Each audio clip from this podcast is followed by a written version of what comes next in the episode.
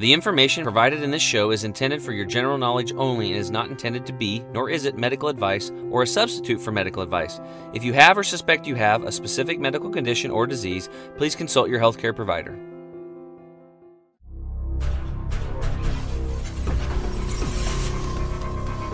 Now listening to the Health Hero Show with Tim James. What's up, Health Heroes? Tim James here, founder of Chemical Free Body dot com. And your host for the show that simplifies and demystifies how to live an energetic life with a flat belly. So if you're into a healthy gut and staying young, then this is the show for you. What's up, Health Heroes? Tim James here. I'm back with another very exciting episode for the Health Heroes Show.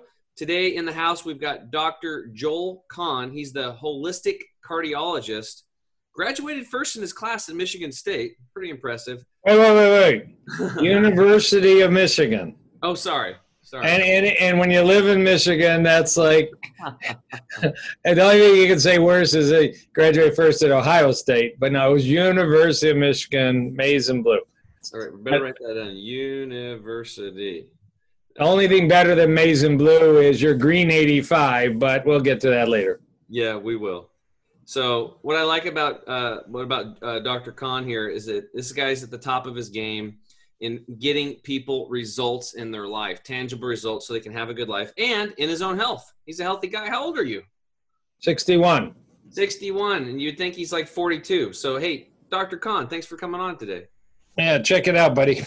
Yeah. Uh, no problem. He's Very... flexing. He's flexing. He just, he, he, we're so alike because I do that all the time. Very energetic sixty-one-year-old. I mean, that's by no means old, but I'm doing better than my peers, and it's not accidental. Not accidental, not at all. And we're going to be talking about the, that today. So why don't we just jump into it? Why don't you tell us your backstory on your health, personal health journey, and, and kind of how you got to where you are today? Yeah, and, uh, you know, you are an authentic health hero. Um, I have a journey, but with like three points worth mentioning, but it wasn't out of personal health crisis. Um, and those three points were very quickly. I grew up in suburban Detroit. I had a little noise that the doctor heard when I was born. They called a murmur. Mm-hmm. And I started seeing pediatric cardiologists. I'm fine. Nothing ever happened. But I got really interested in cardiology when I was four, five, six, seven, eight, nine years old. Cool machines, cool noises. You would have asked me at age ten, I would have said, I'm going to be a cardiologist. Just a, a, a fluke of life. Um, I grew up in a home where we kept dietary laws called kosher. Didn't eat milk and meat. Didn't eat pork. Um, it wasn't a big deal, but it's what I was sur- surrounded by. And when I attended the University of Michigan, age eighteen, I could tell in the first week, the only way I'm going to make it through here if I want to honor that tradition of my parents and grandparents was the gigantic salad bar in my dorm. Everything else was off the menu or just looked awful. I had a cute little girlfriend with me. She did the same thing for the same reason. We've been married thirty-nine years last week. Oh, congratulations. Thank you. And within about a week, we said, why do we feel so good? Why is your stomach settled? And I sleep better. And you know, I entered a medical school advanced program. She was in nursing school. And we never changed. So nineteen seventy-seven was the last time we ate animal products. It's been forty-three years. Total serendipity. So here I am going through my cardiology training. I'm in Dallas, where you can't find a vegetable for love or money. The only thing you can find is okra in the nineteen eighties. I'm in Kansas City, where I'm training in cardiology, state capital of America. But we did it. We made it all the way through. But it wasn't anything I ever mentioned to anybody. I never mentioned it to my patients. So now I'm a plant-based. I'm a cardiologist. I started practice in nineteen ninety. This is the third and final piece. Long time ago, uh, back in Michigan. I finished my training, came back. Yeah. And three weeks after I started, July first, nineteen ninety, my first day, my first job, I'm like a crazy wild cardiologist. July twenty-first, nineteen ninety, Doctor Dean Ornish publishes a paper called The Lifestyle Heart Trial. Boys and girls, if you eat plant-based, meditate, and don't smoke, you can reverse bad blockage within a relatively short time. Best science in the world to show it. I didn't know who Doctor Ornish was. I had never heard any of this because I didn't ask questions. Do you think my plant-based diet is going to work in the nineteen eighties where I was training? That would have been a laughable question. But it's like kaboom. It's like I had three paths going on, and now I knew from July twenty-first, nineteen ninety on, I need to teach my patients that this is a reversible disease, a preventable disease. I kept on my stent in my right hand and my sprouts in my left hand. So it's been a very interesting career. For a long time in Detroit, I was one of the very few medical professionals that was plant-based, would speak at Veg Fest, would give, you know, lectures. And fortunately, now that number has grown significantly. We have a huge active plant group in Detroit that's being uh, copied all over the United States because community is really good. But I did this, you know, our little family would go to the local grocery store and, you know, you just didn't find what's available nowadays. But so if I'm a hero, it's only because I persisted. I mean, I literally haven't had a burger since, uh, what was it, Jimmy Carter was president maybe? I mean, it's a long time ago.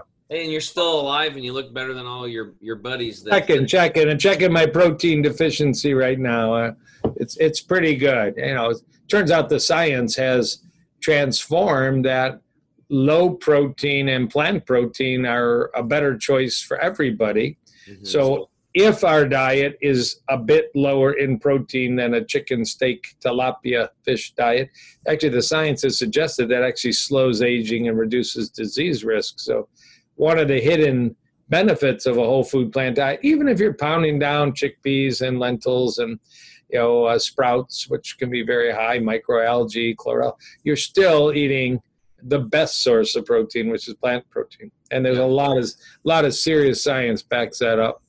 Yeah. Well, you and I were just chatting about Doctor Brian Clement. I remember when I attended the Hippocrates Health Institute, he said the closer your food is to the sun, the more nu more nutrition and the healthier you're going to be. I buy it. I buy it. Yeah, and he's basically talking the leaf of a plant. He was talking about photosynthesis. You know, why do you possibly need to get your protein from chicken to be big in the gym when the chicken's eating grains and the cow's eating grasses? I mean, it's all plant. The amino acids are in plants. They're filtered through a cow. We just don't need to do that for many, many reasons. Yeah, yeah. Yeah, I just interviewed uh, Doctor Will Tuttle and um, with World Peace Diet, and he's such a cool, gentle soul. But yeah, he he broke down the, the whole thing about the amino acids. They're they're they're all in plants. Yeah, it's just a, yeah, well, it's just a myth to sell people um, more right. meat and more like whey proteins and stuff like that. And I'll just just I know you know we're scattered in our thoughts. There is a specific amino acid, and maybe people know it, methionine. Mm-hmm. Methionin's in a range of natural foods from plants and animal foods, but it's much more concentrated in meats and chickens and pork and poultry. And there is a very serious uh, science body uh, data that if you want to slow aging and avoid disease, you actually would pick a low methionine diet. Well, that's another reason plant-based diets get a check on, you know, preferred, a little consumer report circle, is that if you look at the methionine content of fruits, vegetables, whole grains, and legumes, it's much lower than chicken, fish, red meat, and poultry. And, you know, it's a little sciencey, but it's very strong science. So, well, I think we just got a new a title for your newest book that you haven't even written yet, the methionine, methionine diet. The methionine uh, protocol. It sounds like Methuselah, and there is a little, uh, you know, maybe serendipity or not that they both start. Now, crystal meth starts with the same four letters. I don't advise crystal meth to anybody. Yeah, you, and you can put that down below. It's subtitled, not... Doctor Kahn does not endorse crystal meth. Exactly. Yeah. That's it. I guarantee you that's going to be a number one, uh, that's going to be your bestseller yet. Thank you. That's awesome. So you mentioned um, starting a community. Were you talking about a community of doctors, or were you talking about, I know you, you founded like the largest plant-based nutrition support True. group in the United States, P B N S G. Why did you do that? Yeah, well, that is a great, and I'll make it a quick story, but um, I take no credit, but about six and a half years ago, my cell phone rang. And a gentleman said, my name is Paul Chatlin. I live in Detroit. You don't know me. I'm a heart patient, and you're not my heart doctor yet. But I was supposed to have bypass surgery at age fifty-five last year. This would be two thousand thirteen. I was sitting in the Cleveland Clinic. He drove down from Detroit to Cleveland to get the best bypass operation you can get. And right before I went to the operating room, somebody mentioned to me that there was a program for disease reversal led by Doctor Caldwell Esselstyn.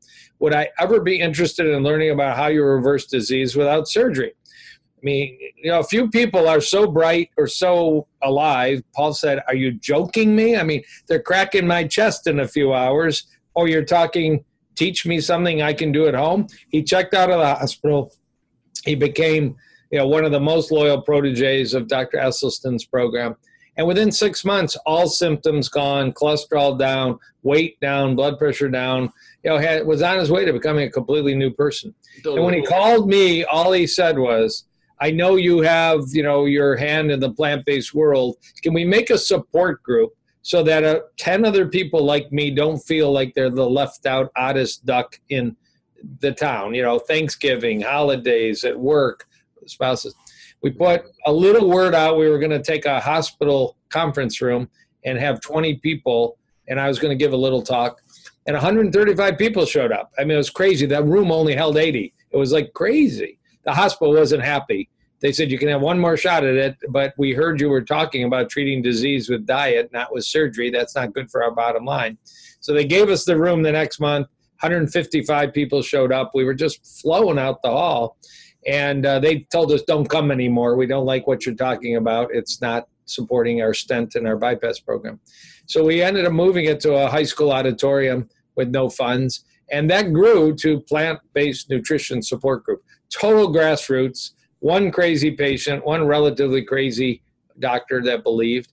And they're just like, we're people everywhere that were looking for education. So when we had things called physical meetings, Rip Esselstyn would be on stage with seven hundred people, Doctor Esselstyn, Neil Barnard, Rich Roll, Juliana Hever, um, you know, bring you over and tell your story, which is pretty remarkable, really. We haven't had Brian Clements. We should, but we just haven't yet.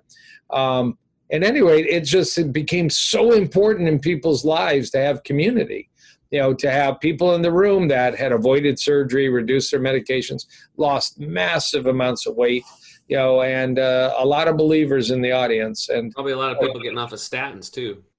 Yeah, you know, everybody should do these things under medical supervision. I'm not a radical, but uh, just the power of community. There's a, I think it's an African saying, if you want to walk fast, walk alone. If you want to walk far, walk with somebody else. And just some other people. So we have instant pot cooking classes and holiday classes. Everything's online now. Anybody can, you know, take a look at P B N S G dot org. Really, really great phenomenon. Other cities are adopting, you know, this grassroots approach. How many members do you have now? Yeah, there's over seven thousand. And, wow, you know, cool. Physical meetings, we'd have hundreds. Uh, I know. You go. No, have you, are you still doing the physical meetings? Uh, we've had a stop for the meantime. And, you know, like everybody, oh, cool. trans, transferred. But, you know, I don't think it's lost too much of its power. Uh, doing a men's health night online. Anybody can join in uh, a men's health discussion, Paul Chatlin and myself. So uh, it is, June is Men's Health Month. You know, we should care about health twelve months a year, but uh, we have to designate these months to capture people's attention. Well, yeah, I'd, I'd, I'd be happy to come on. I've got lots of really cool stories of uh, uh, clients and stuff that we've, um, you know, shared the message with and helped themselves with heart disease and erectile dysfunction, all kinds of cool stuff related to blood flow. So that's the ticket. That would be fun. So, well, why don't we just switch gears here? And then I really want to just focus on this heart disease. You know, heart disease is the number one killer in the United States behind death by doctor, depending on what numbers you're using. Yeah, right. Right. Um, so why why do you think the majority of people are still kind of going along with the government food recommendations and Western medicine as the only answer? Because it's just not working. Yeah. Yeah. I, I'm not an angry person, but there's a lot of um, huge deficits in the medical system. Um, number one, yeah, everybody's crazy. Doctors are busy, although there was a slowdown during the pandemic. Mm-hmm. Um, and, you know, there, there isn't anybody leading the charge. We need to reform the medical system to put prevention, early detection as, you know, the holy grail. And it should be disappointing if every anybody ever needs medication, surgery, or advanced procedures. You know, the whole economic system is tilted the other way. Um, and you would literally implode hospitals and health centers if you actually implemented what is the proper science. There's no radical talk. The data is clear that preventive medicine uh, works for even the most serious of diseases in, in my field, in cardiology. We'll talk about that in just a minute. So, um, you know, doctors are not hearing at grand rounds. Doctors are not getting brochures from nice little men and women called pharmaceutical reps, smart people, uh, that bring lunch. They're not getting giant salads and, you know, a P C R M guide to better eating at lunchtime. They're getting pharmaceutical details or surgical details. So you can go through your career and never hear anything that you present to your audience or I present to my audience all the time. We think it's just like so obvious. It's, right. It's a foreign language in most dental and nursing and uh, chiropractic and osteopathic and M D practices, sadly. I mean, the young trainees are hearing more about it. They know what the Game Changers movie is. Maybe they know what Forks Over Knives is.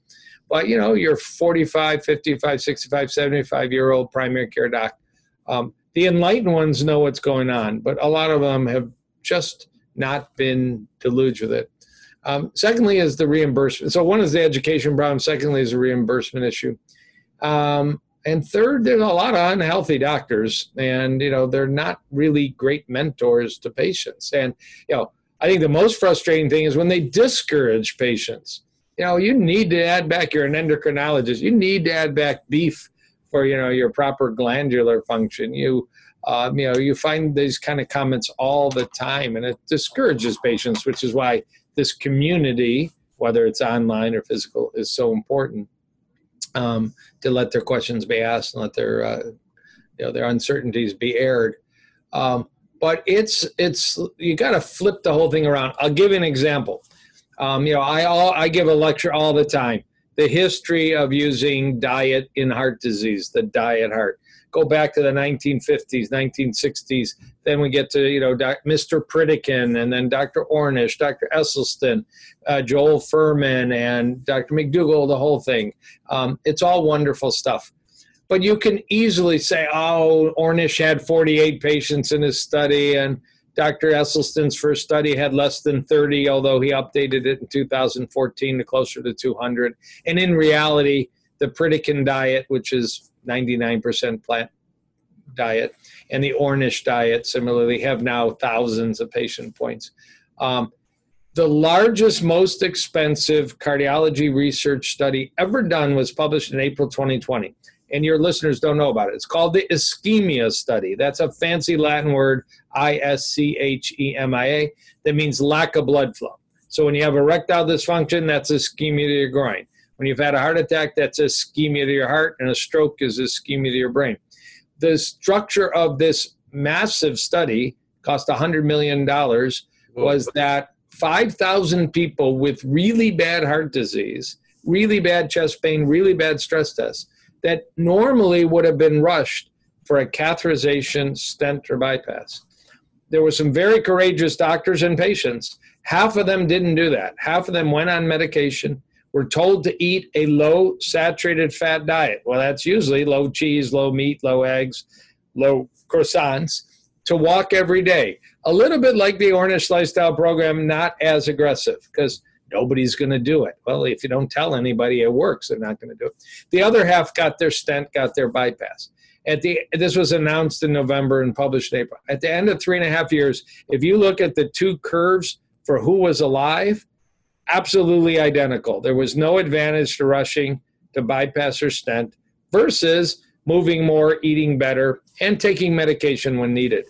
And if you looked at everything else, risk of heart attack, risk of hospitalization, there was no difference. That was announced in November and published in April.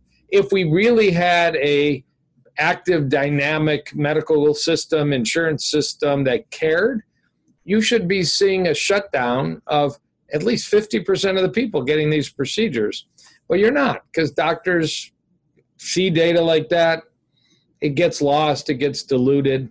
you know, the right thing to do would be everybody who's been recommended to have stents or bypass has to have a second opinion by somebody who doesn't have skin in the game financially, who knows the power of lifestyle and plant medicine. But there's so few, um, you're not going to see it happen. I'm hoping that maybe like an insurance company like Kaiser Permanente that does endorse plant-based diets might actually implement this kind of second opinion. You know, just like Paul Chatlin, before you go to bypass, you need to meet with somebody that can talk to you about lifestyle.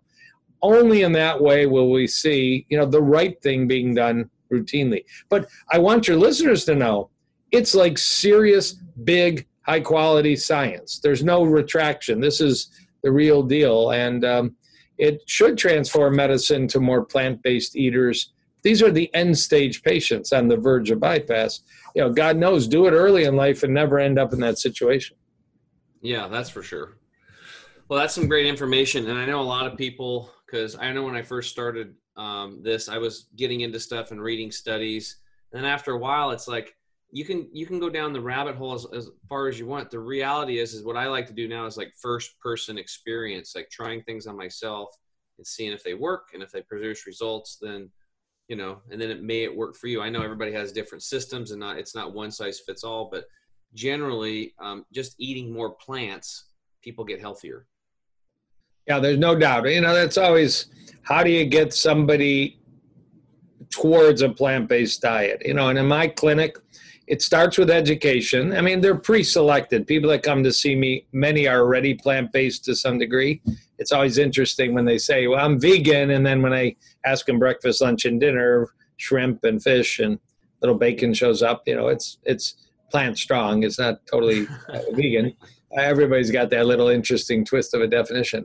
Um, but I start with education. And it's the simplest way is I have them watch Forks Over Knives, What the Health, and the Game Changers at home. Yep. And I really tell them very forcefully, I write it on a prescription pad. You know, this is just like taking medication. You have to do this when you come back. You know, and simple asks, you know, give up dairy for a couple weeks. Of course, there are sick people that will jump into this quicker. There are animal rights motivated people that will jump into this quicker. But, you know, you, you've heard it, I heard it, all the excuses in the world uh, why they don't. So for two weeks, you know, buy hemp milk, buy oat milk, buy, uh, you know, a coconut uh, yogurt instead of dairy. Everything's available. You know, try a bean burger instead of a beef burger. Uh, and maybe, you know, drink a green juice a day, eat an extra apple a day. I don't have exorbitant demands at the beginning. I know people that start out with a big, giant green juice, like you probably do with your Hippocrates, or even a big, giant green smoothie, which is, right, frankly, a little easier than juicing. You know, some of them feel so, man, their, their skin's clearing up and their stomach's settled and their gas is settled. Mm-hmm. You know, they got nutrients in their body. They got, you know, fiber and they got magnesium and they've got Uh, sulforaphane and, you know, uh, uh, beta carotene and all the beautiful colors and all the fancy words we can throw out. But their body hasn't seen this stuff for months or years. And that's what fuels uh, the, you know, our aging process for better or worse, our disease process for better or worse. Yeah, nutrient-rich food from plants. There's nothing like it. And, again, Hippocrates, Brian Clement and all, uh, nobody hits a home run on, you know, living nutrient-rich food better than they teach. Yeah, they got they got that down. What I like about your approach is like, because our society, especially back in the sixties, fifties and sixties, doctors were like exalted to like godlike status. And if you had a white coat on, which you do now, and a stethoscope, you know, it was like people would march in and the doctor says, do this. And they're like, yes, doctor. I mean, it's just like this. And, and they've known the doctor like five minutes, right? And then they tell them to do this or do that. You have to get into surgery now. We got to get you on chemo or whatever. And what you're doing is like you're actually writing a prescription out to do something. This is what I teach my clients too is like, especially if they want to learn and they're new or they want to get a family member involved, don't try to be the expert because you're new into this. They're going to shred you and you're going to make it. So just everybody likes watching movies. So right. Watch Forks Over Knives, watch Food Incorporated, watch uh, Game Changers, you know, these types of deals. That's a great thing that you're doing. So um, when we get back, um, we're going to take a short break, and I want to get into the early warning signs of heart disease so that the people listening can check themselves out and go, oh, I might have that, because I realized, um, um, and I'll tell my story when I come when we come back about how I realized that I had heart disease. So we'll be right back with Doctor Joel Kahn in just a moment. When I wake up in the morning, I ask myself, how am I going to nourish myself today? That's where Green eighty-five has made that an easy task. Packed full with nutrient-dense, quality ingredients, it ensures me that I'm starting my day off right. Green eighty-five. To get this product and our other amazing products, go to chemical free body dot com. That's chemical free body dot com.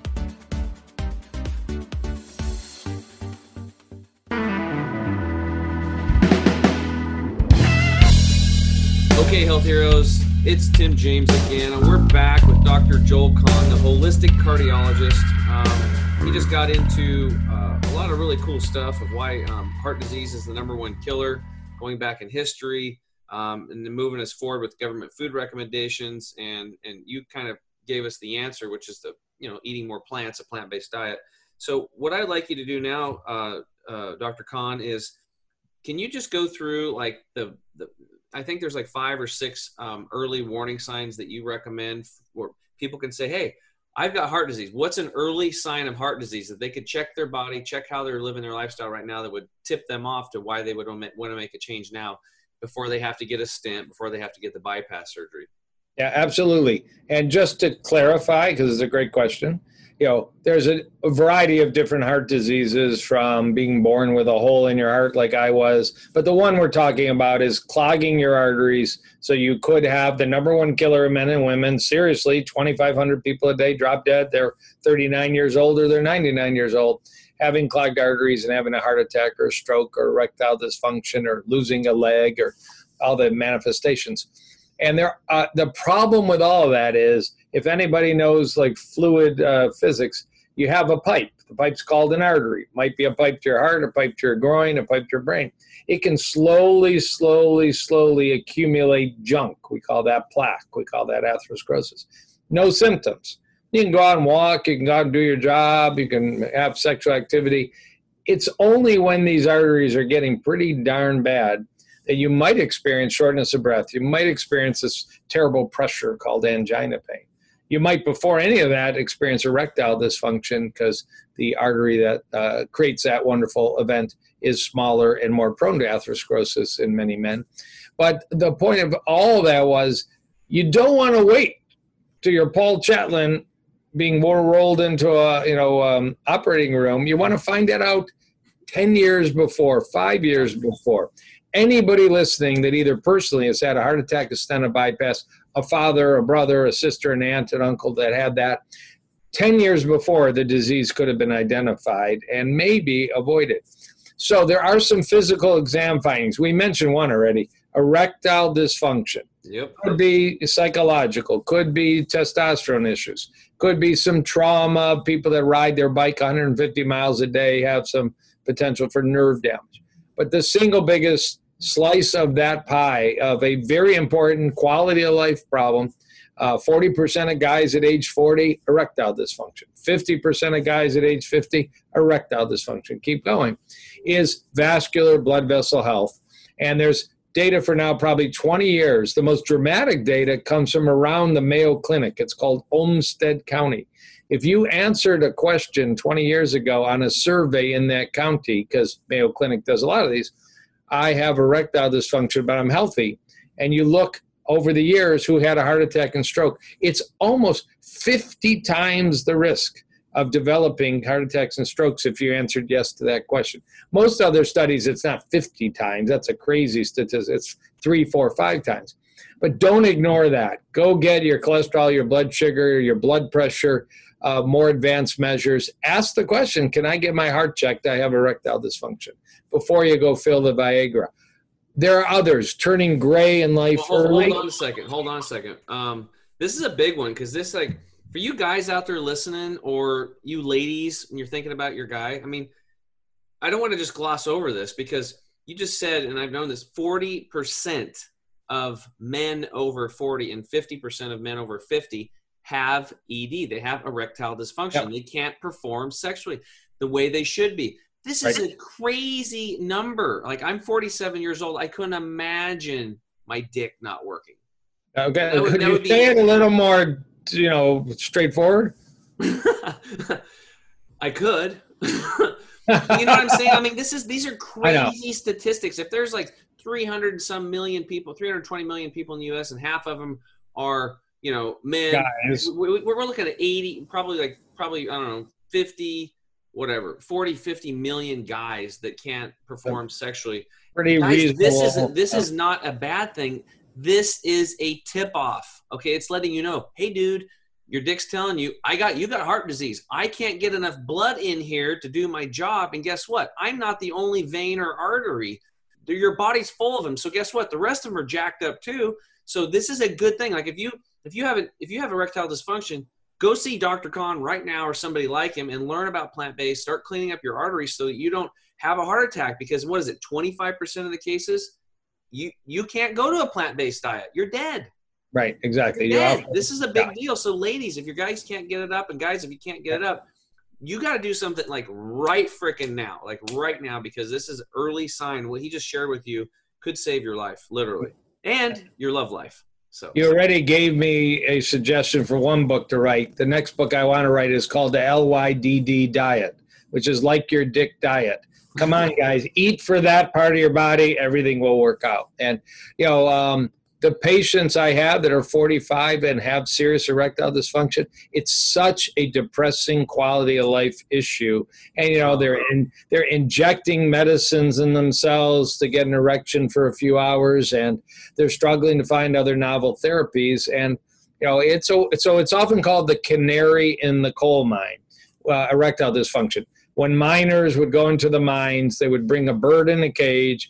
If the bird stopped singing, they knew there was carbon monoxide poisoning the bird before it poisoned them. Early warning system, get the heck out of the mine. Erectile dysfunction is an early warning system. Premature graying of your hair. Canary in your pants. Canary in your pants. Losing hair at the top of your head early in life. These are statistical relationships. There's a real cool one, men and women, and the graying of hair and the lost hair is men and women. You can develop a little crease in your earlobe, which is why I'm pointing to my earlobe. It's called a diagonal earlobe crease. And when this podcast is finished, go uh, look up on the internet Steven Spielberg's earlobes, real deep earlobe crease. Or just look up that, diagonal earlobe crease. You'll see exa- examples. A internal medicine doctor in New York City fifty years ago reported, I think I've seen this strange finding that when my patients have heart disease, I see something on their ear that I don't see otherwise. He reported it. We forgot about it. It's called Frank's sign, Doctor Frank. Last ten years, it's actually been verified. It's about seventy percent accurate. That's not one hundred percent. Right. If you have a deep earlobe crease, don't uh, freak out about it. Just consider it like erectile dysfunction. Go get checked. Use it as an early warning system. The technical answer to all that we just talked about, and I don't want to, I'd rather talk about plant diets. Uh, about twenty-five years ago, you want to ask what is wrong with the medical system. A C T scan of the heart. Let's just take you, Tim. You, you say to me, Doc, you're the heart specialist. How do I know I don't have that other than the fact you don't have erectile dysfunction? How do I know I don't have any of that plaque in my arteries? I feel great. I like to flex. You already told me that. You like to do other things that start with the letter F two. You already told us that. How do I know for sure?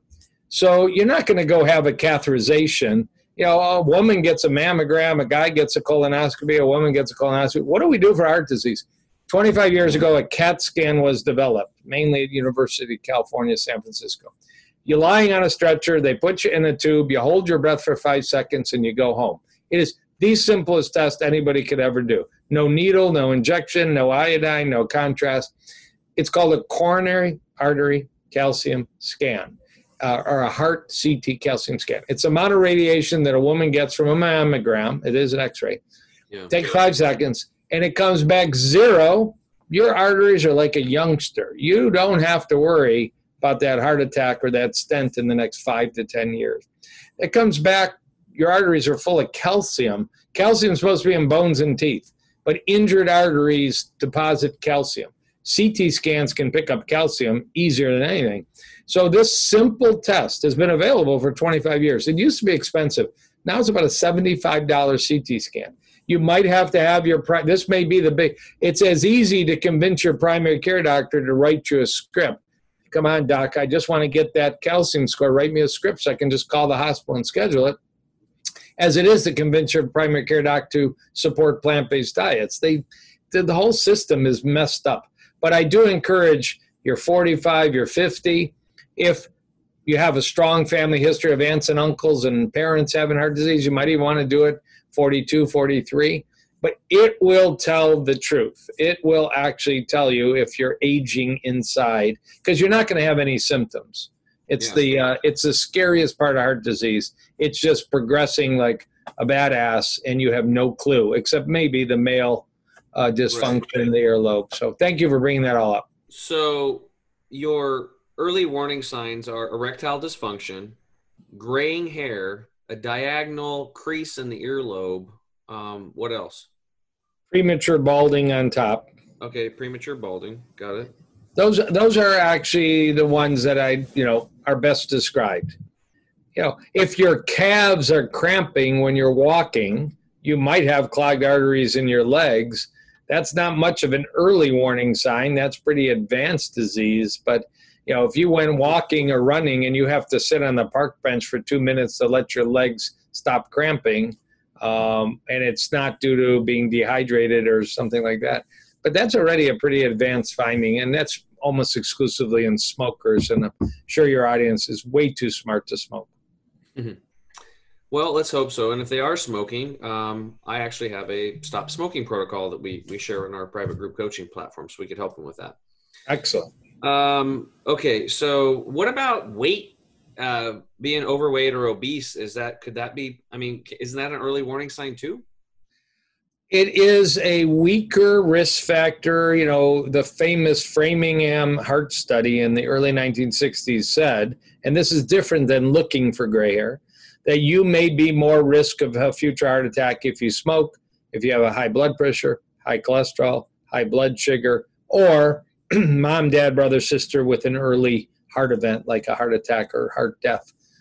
The big five. So obesity is there, but it's felt to be mainly that people that are significantly overweight run higher blood pressure. People that are significantly overweight tend to have prediabetes, insulin resistance, or full-blown diabetes. So it just still factors back to uh, like the big five. It is the real deal. Um, that uh, and the C T scan works for people that are overweight as well as people that are normal weight. So it's a great thing to consider doing for your own health. Awesome, awesome. Okay, so what would you say are like your top three health hacks or tips that you would recommend to the listeners to, to reverse and prevent heart disease? Sure. Um, maybe in an unusual manner, I actually put sleep health in my clinic very high on the list. Good. One, it's become a huge problem, and it's partly iPads and cell phones and Uh, maybe it's four G and five G. We can go off on that. You know, nobody knows for sure, but there are people that are sensitive to uh, that kind of electricity. But people sleep poorly, and obviously with the pandemic and politics and racial conflict, people are sleeping really poorly uh, for sure. And people that sleep poorly, they don't eat well. People that sleep poorly don't go to the gym or work out in their basement like they would if they were rested. And I may have to go through, and I'm sure you do the same thing in your coaching, you know, ten different hacks to get their sleep better. Exactly. I go through that. That's number one. Number two is obviously uh, to reverse heart disease. We're talking about, so reversing heart disease, I'm a ho-hum. It's such amazing. It's such a miracle that we can, you know, you play the record forward, but if you play it backward, Paul McCartney's dead and you get rid of heart disease. Stop smoking, start being active, and stop eating processed food rich in chemicals and hormones and antibiotics and salts and oils and um, and uh, animal products that have their own list of reasons that they promote atherosclerosis. Maybe I'll shout out in a minute, two or three brand new you know, theories on why animal products promote heart disease. But yes, you can reverse heart disease. As Doctor Greger says, stop knocking your shin against the table and you'll finally heal up that shiner. Stop, you know, inflaming your arteries with, you know, horrible lifestyle and crappy food, and you might just heal those lesions. So if somebody's got real serious heart disease, I'm going to give them the full, the full Esselstyn. Although I'm also a very big fan of Doctor Ornish's work. I mean, we're talking colorful, whole food, plant-based, multiple servings of steamed greens during the day. That's the only group I advise to avoid oils, but I'm an oil snob. I'm an oil snob. So, I mean, those people know oil. And if you are using oils, don't buy poor quality industrial processed oil, which is what you're going to get in a restaurant. So restaurants are very challenging as a health option. Portland has some really good ones. They're not all healthy, uh, of course, uh, but they're tasty. Um, and I'm going to, you know, it's got to be fitness. Could be a, just so people know this, the research done by the Pritikin organization, Nathan Pritikin, an engineer, and now a center in uh, Miami called the Pritikin Longevity Center. Their data, their actual scientific data on reversing heart disease was so robust that ten years ago, Medicare approved, you're a heart patient, maybe you've had a stent, maybe you're having angina. We'll pay for you to learn how to eat plant-based. We'll pay for you to learn how to walk and, and do fitness. That's called a Pritikin Intensive Cardiac Rehab Program. There's maybe fifty of them around the country, usually at hospitals.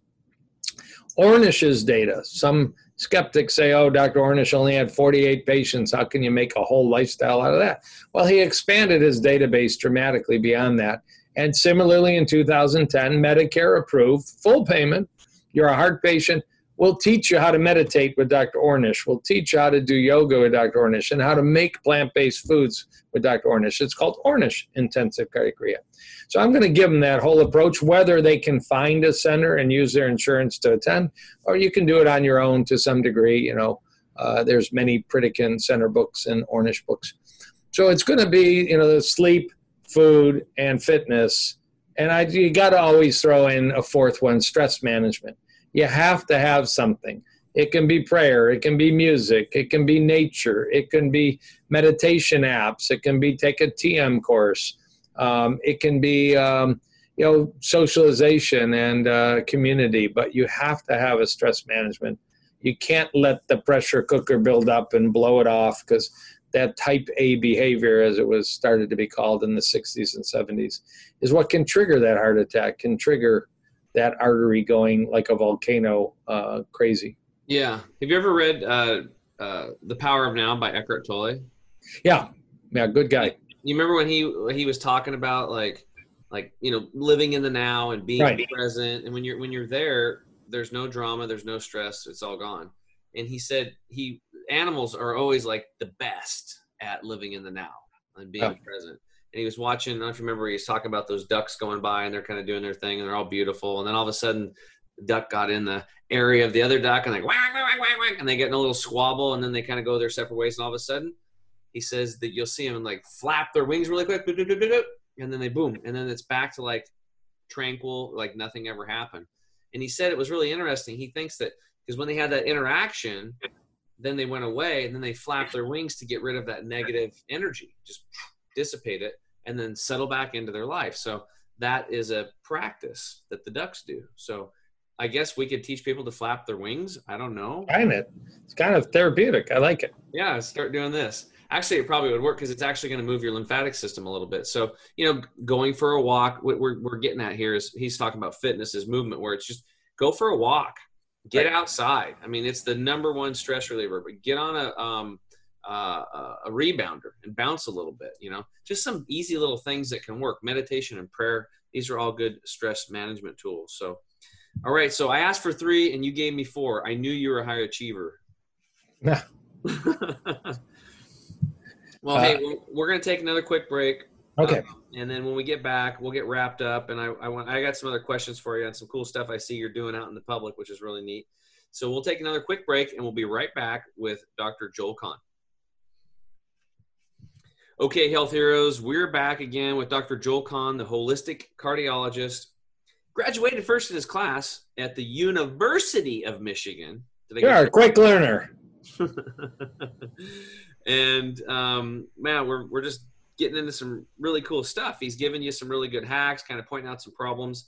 Before I get into some of your, um, uh, some other cool things that I saw that you're doing out there in the world and helping people, I wanted to talk to you about insurance and this insurance game, because so many people I see, you know, you were talking about it where Doctor Dean Ornish has got a program and actually insurance is starting to cover it. And like, this is so amazing to me that this stuff is happening, because I just never thought it was going to happen, but people are just keep pushing and pushing and pushing because people are, are just wanting this? Like you said, you opened up your um, your plant-based nutrition support group and you thought maybe ten or twenty people were going to show up, and there was like one hundred forty people show up, and it's just growing. Now there's seven thousand right. members and growing. People want the information. Doctors are now that are enlightened are wanting to help people.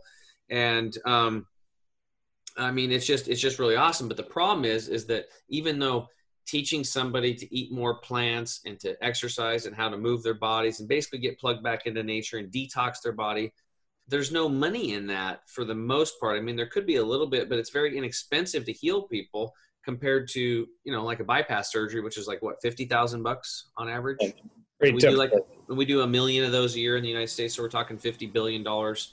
That money could be rerouted to, you know, what does it take? Seven grand to teach somebody a lifestyle over a year, you know, yeah.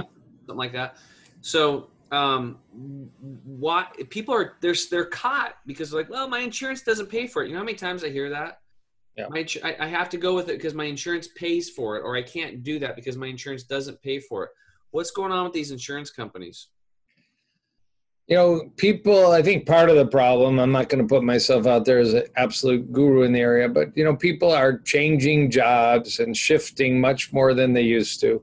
And an insurance company doesn't necessarily predict that we're going to have this covered life for the next twenty years. If they had that perspective, you know, they would want to institute meaningful and wraparound lifestyle and preventive programs.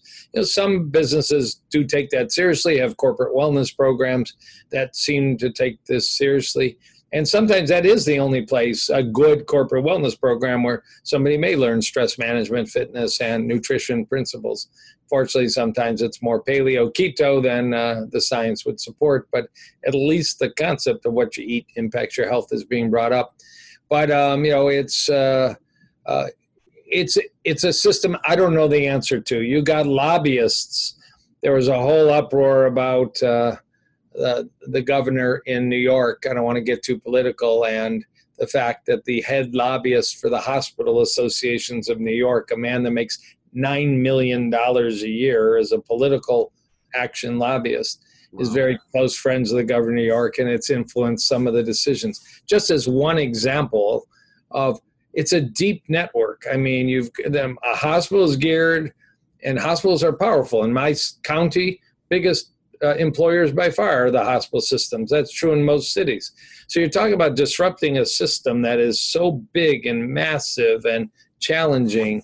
Um, it literally is going to take a, you know, an uproar. We're seeing the uproar right now in terms of a reappraisal and a uh, more uh, balanced approach to racial issues. I mean, we almost need that kind of, you know, grassroots revolt.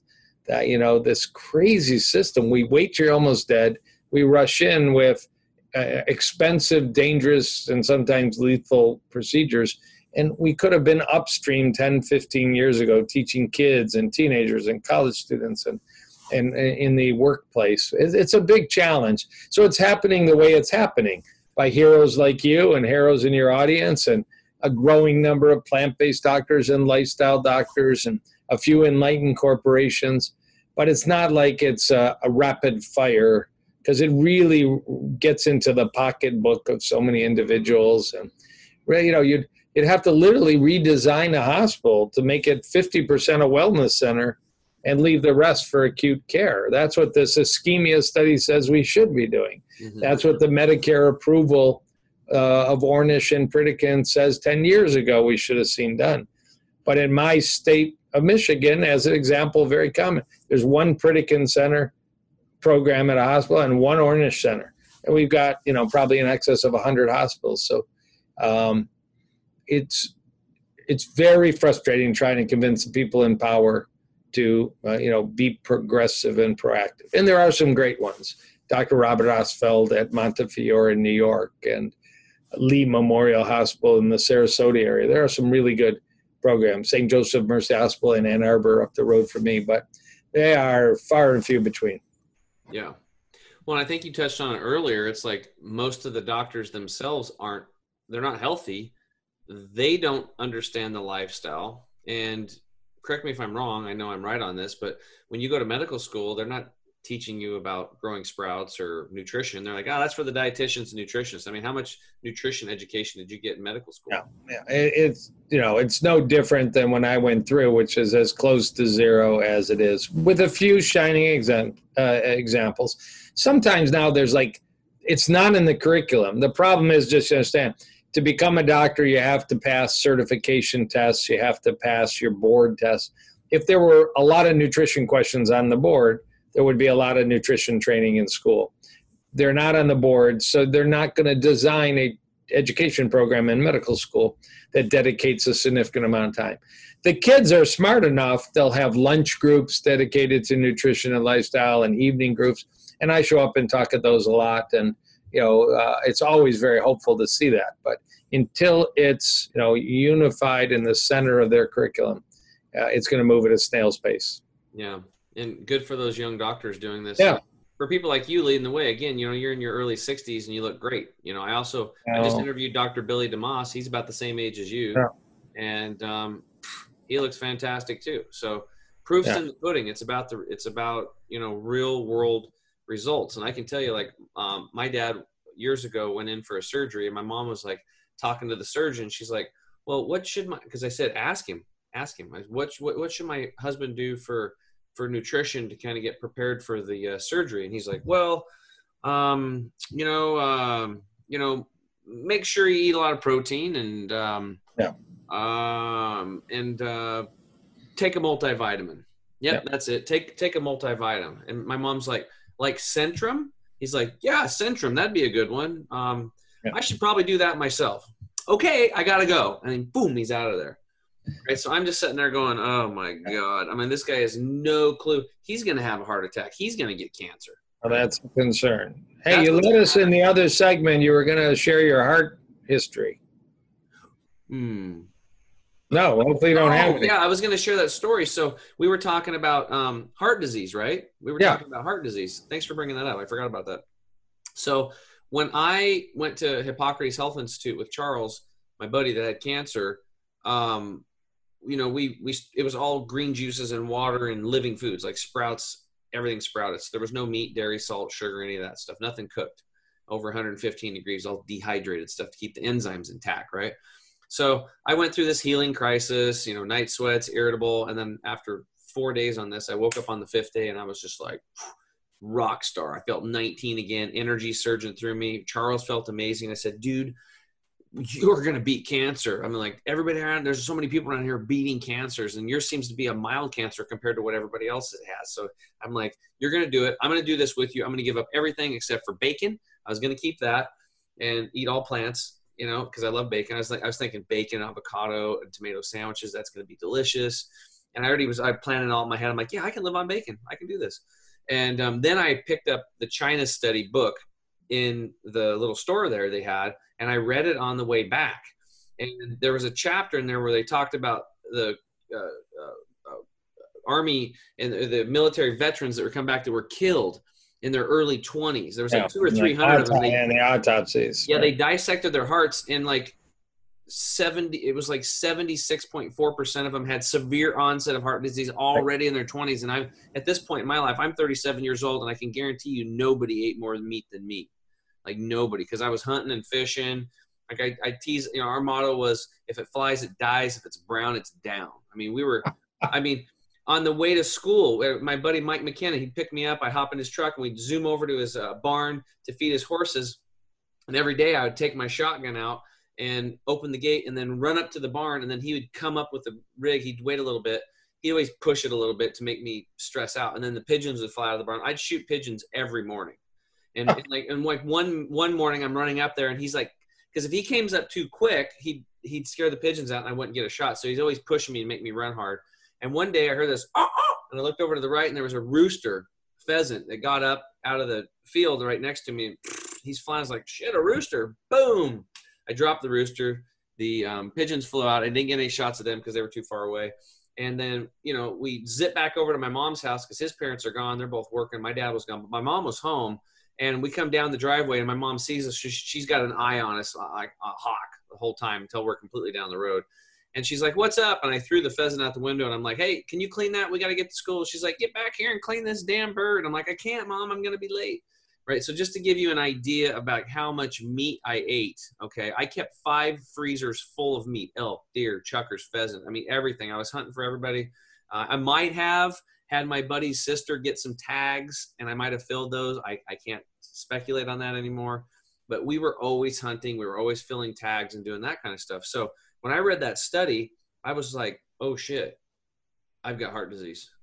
I mean, I knew it. I felt it through my whole system, because if these young soldiers back in the fifties already had it, I knew I had it, because, I mean, growing up in Eastern Oregon, LeGrand was like growing up in the fifties anyway, so it was a little repressed. But anyway, yeah. So that was my story on heart disease. And that's when I said, screw it, I'm not going to eat the bacon anyway. And I went full plant-based for – I was – completely plant-based, solid, and growing seventy to eighty percent of my food for eight and a half years. And, um, and then, um, I, I've had a couple of things of meat, cause I've, I've, re I've realized that, um, I believe that if you look at like the tooth samples, I can't remember what, maybe you can remind me on this, but the tooth samples, um, where this, there's this, um, uh, uh, This, this, this university and this professor, and they had this new microscope, and they could tell that we ate mostly plants. And then right. in dry seasons, we had, um, you remember that guy's name? They were eating. You're talking Weston Price? No, no. He was a dentist that studied mouth patterns and food. No, I, I'm familiar yeah. with him, but this is a different dude. Well, anyway, so he was like, in dry seasons, it correlated because the teeth had more pitting, so we eat more nuts and seeds. But humanoids, we, we would eat a little bit of protein from time to time. The reason I choose not to eat animals today is, um, number one, I just don't like killing anything anymore. Um, number two, the bioaccumulation of toxins, chemicals, you know, pesticides, fungicides, all that stuff accumulates, um, even in deer and elk and chuckers, because farmers are spraying stuff, and there's this thing called wind, and it takes it all over the place, right? So, I, I but I, I, if somebody comes up to me and says, "Look, I caught this salmon and I smoked it myself," I might have a piece of it.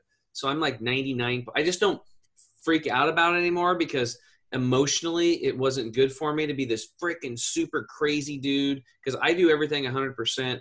And now I've, I chill out a little bit, and I'm, I'm just trying to meet people where they're at. And, you know, but anyway, I don't know where I'm going on this, but.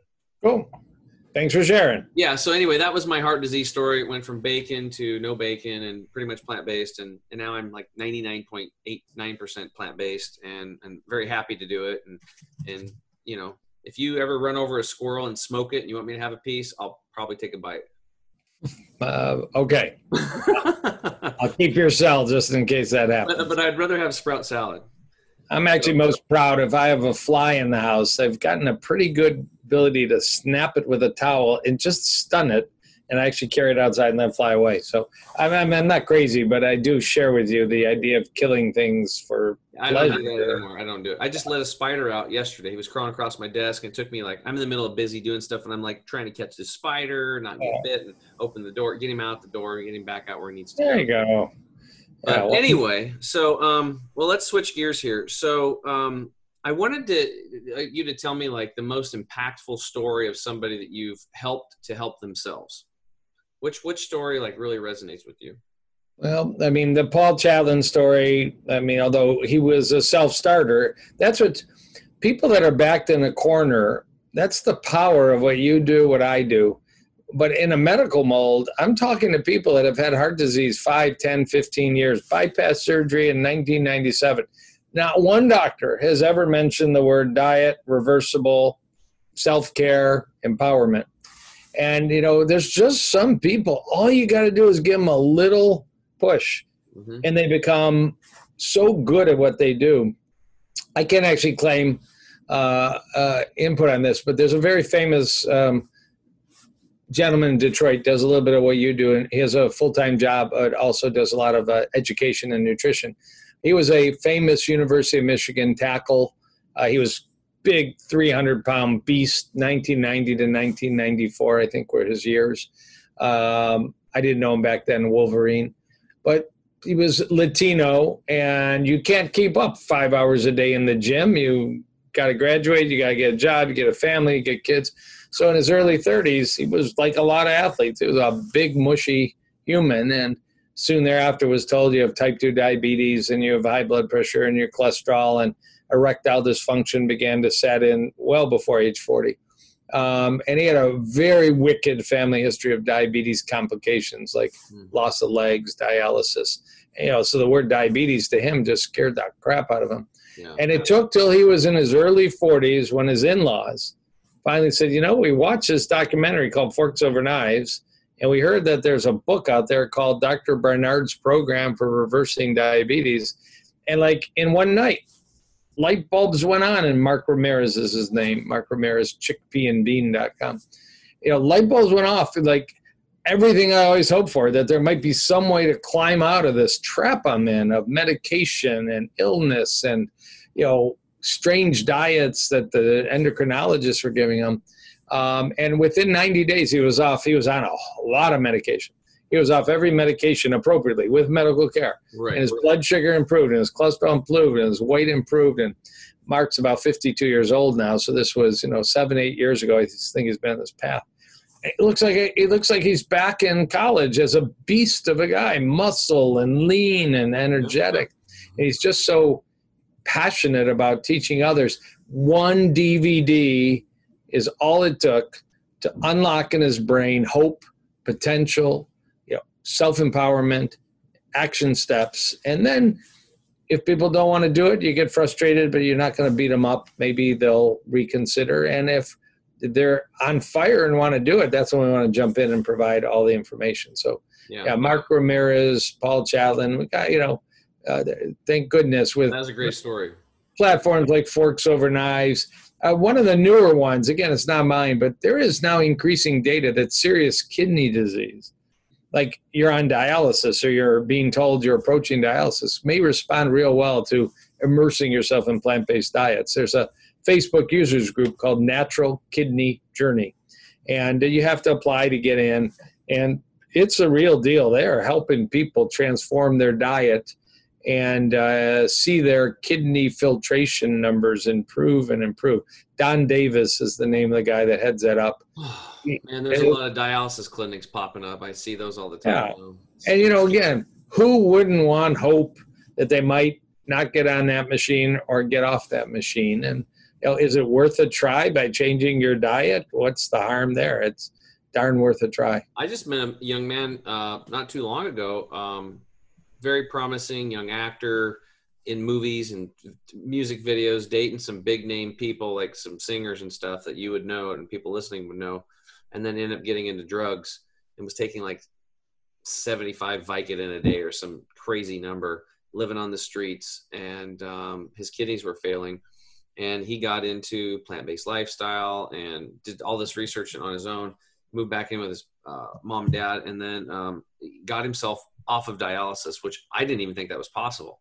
Yeah. It blew my mind. I'm like, wait a minute, you, you, yeah. you were on dialysis and you got off of it? I didn't think that was even possible. Yeah.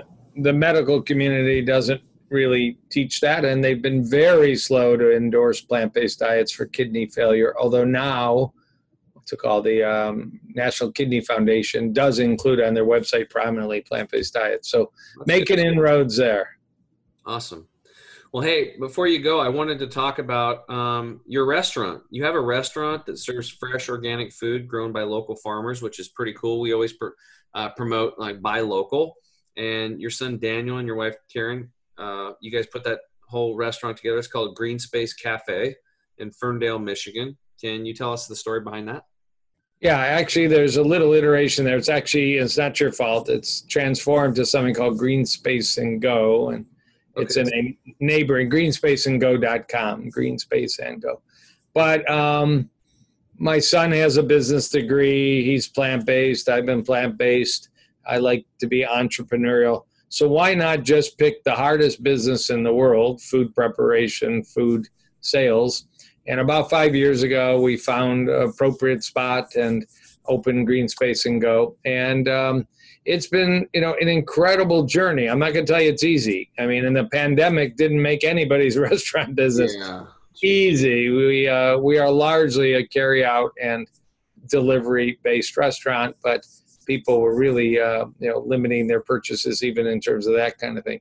But you're right, to walk in and see beets and quinoa and um, brown rice and broccoli and turmeric and smoothies made of incredible high quality. Then I'd have an ashwagandha smoothie with hemp parts.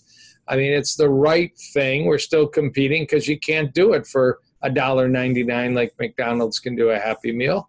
You know, you have to try and be cautious on the costs because uh, you have to be price sensitive. It's not Santa Monica, California. But it's been a wonderful passion project. Um, very hard, and just being honest, to make a dollar at the end of the day. But we're still there and kicking, and I'm looking. We had a pretty good sales day so far today, uh, having now reopened since all this issue came up. But that's awesome. Um, that's pretty yeah, cool. You get to work with your son, too. Yeah, he's uh, and wife, and that's been very wonderful part of it all. Yeah, that's really cool. So is that pretty close to your home then? Um, ten miles, not bad. Oh. Yeah, ten miles. Yeah, it's. Uh, I'd be going there to eat every day. You betcha. Uh, well, next time you're in the Detroit area, we bring in for P B N S G. We'll provide you some delicious food. That sounds like a winner, man. I'll take you up on that. I'm going to be doing some traveling. I just moved my, oh, I'm in the process of moving my fulfillment center to Iowa, actually. So it's in the middle of the state, or the middle of the United States. Um, which is actually about thirty minutes away from um, one of my private coaching clients, Pat Miletich. He's a um, U F C world champion. Uh, he's a um, Hall of Famer, pretty cool dude. Wow. And um, he's been a big proponent of our products, and um, um, we've been able to help a lot of his friends and family and stuff out. So he actually has a, uh, a podcast called The Conspiracy Farm. Hmm. And their thing is, we don't create the conspiracies. We just add a little water. And, and Pat's got, he's got, because of his, he, he was, he was, um, you know, he's a badass fighter, right? So he actually trains a lot of mili- high level military people, combat and, and, and law enforcement combat. So he's got all these ins with all these people in the military where they give him all this inf- inside information. And he's like saying stuff, and then people think he's crazy. And then it comes true. It comes true. It comes true. It comes true over and over and over and over again. And it's um, look that up. Yeah, there's yeah, the Conspiracy Farm. They, these guys are awesome. Jeffrey Wilson's his co-host, Pat Miletich. So Pat was actually on uh, Joe Rogan's podcast, and it was like a three-hour podcast. Well, you know, I was on four hours. Yeah, yeah. that was uh, as long number, as the Alex Jones one.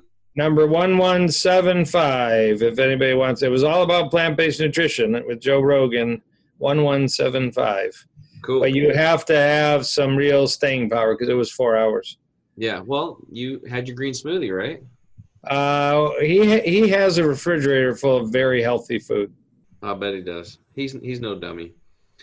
Well, cool, man. Well, was there? How about this? How about we wrap up with you just giving some words of advice for, you know, the person out there that's, uh, you know, maybe struggling with their health, maybe they want to lose some weight, uh, they're concerned now after hearing uh, these warning signs and all we talked about heart disease, maybe they're concerned about heart disease, they don't want to get heart disease. How can you help these people out to um, improve their health? What what would you say? So, you know, I kind of teach a plants plus approach.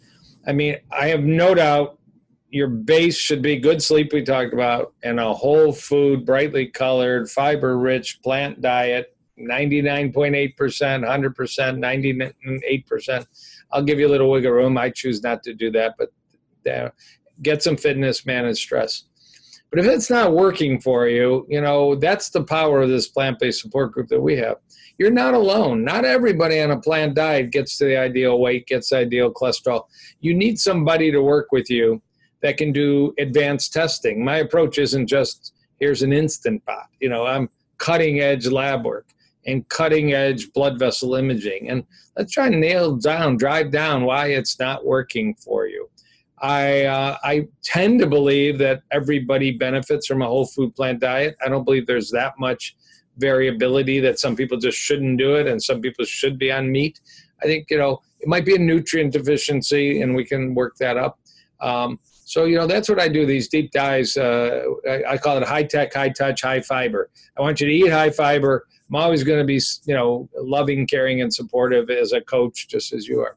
But I use a lot of high tech. I want to know what your calcium score is in your heart, and I want to know what your your mineral levels are, from chromium to iodine to the simple ones like vitamin D and omega three. And maybe we just got to tweak a few things, and you'll get what you want out of it. But yeah, don't yeah. give up. The diet is these best foundation you can adopt the diet that you're teaching.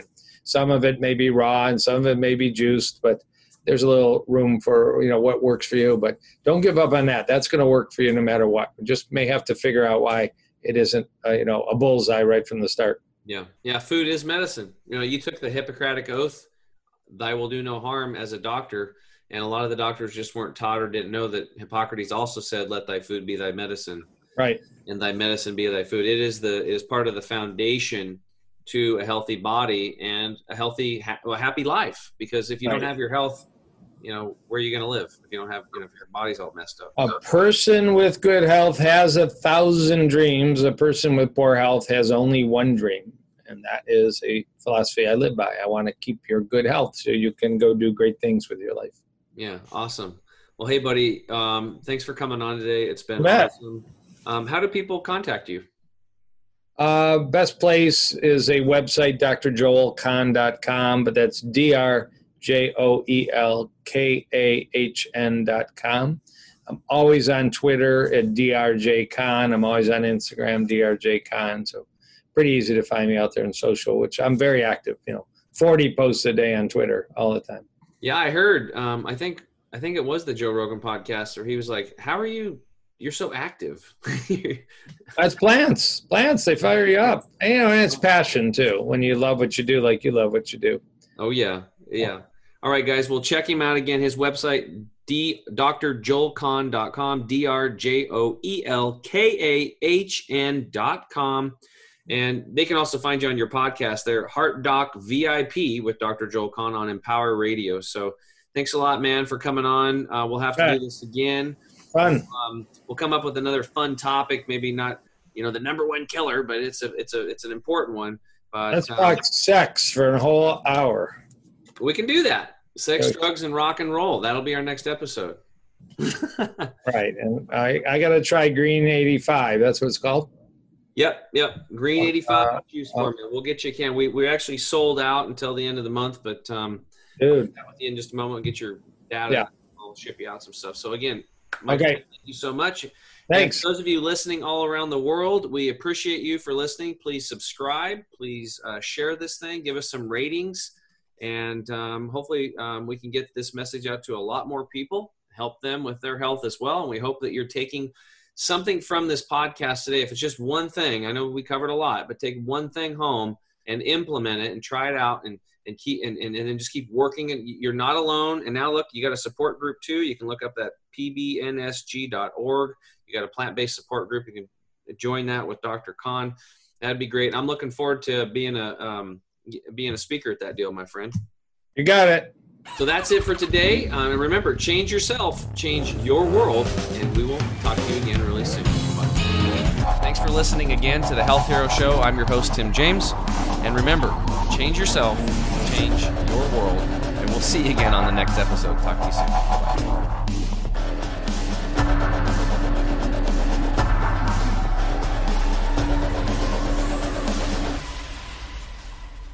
You have just listened to the Health Hero Show with Tim James.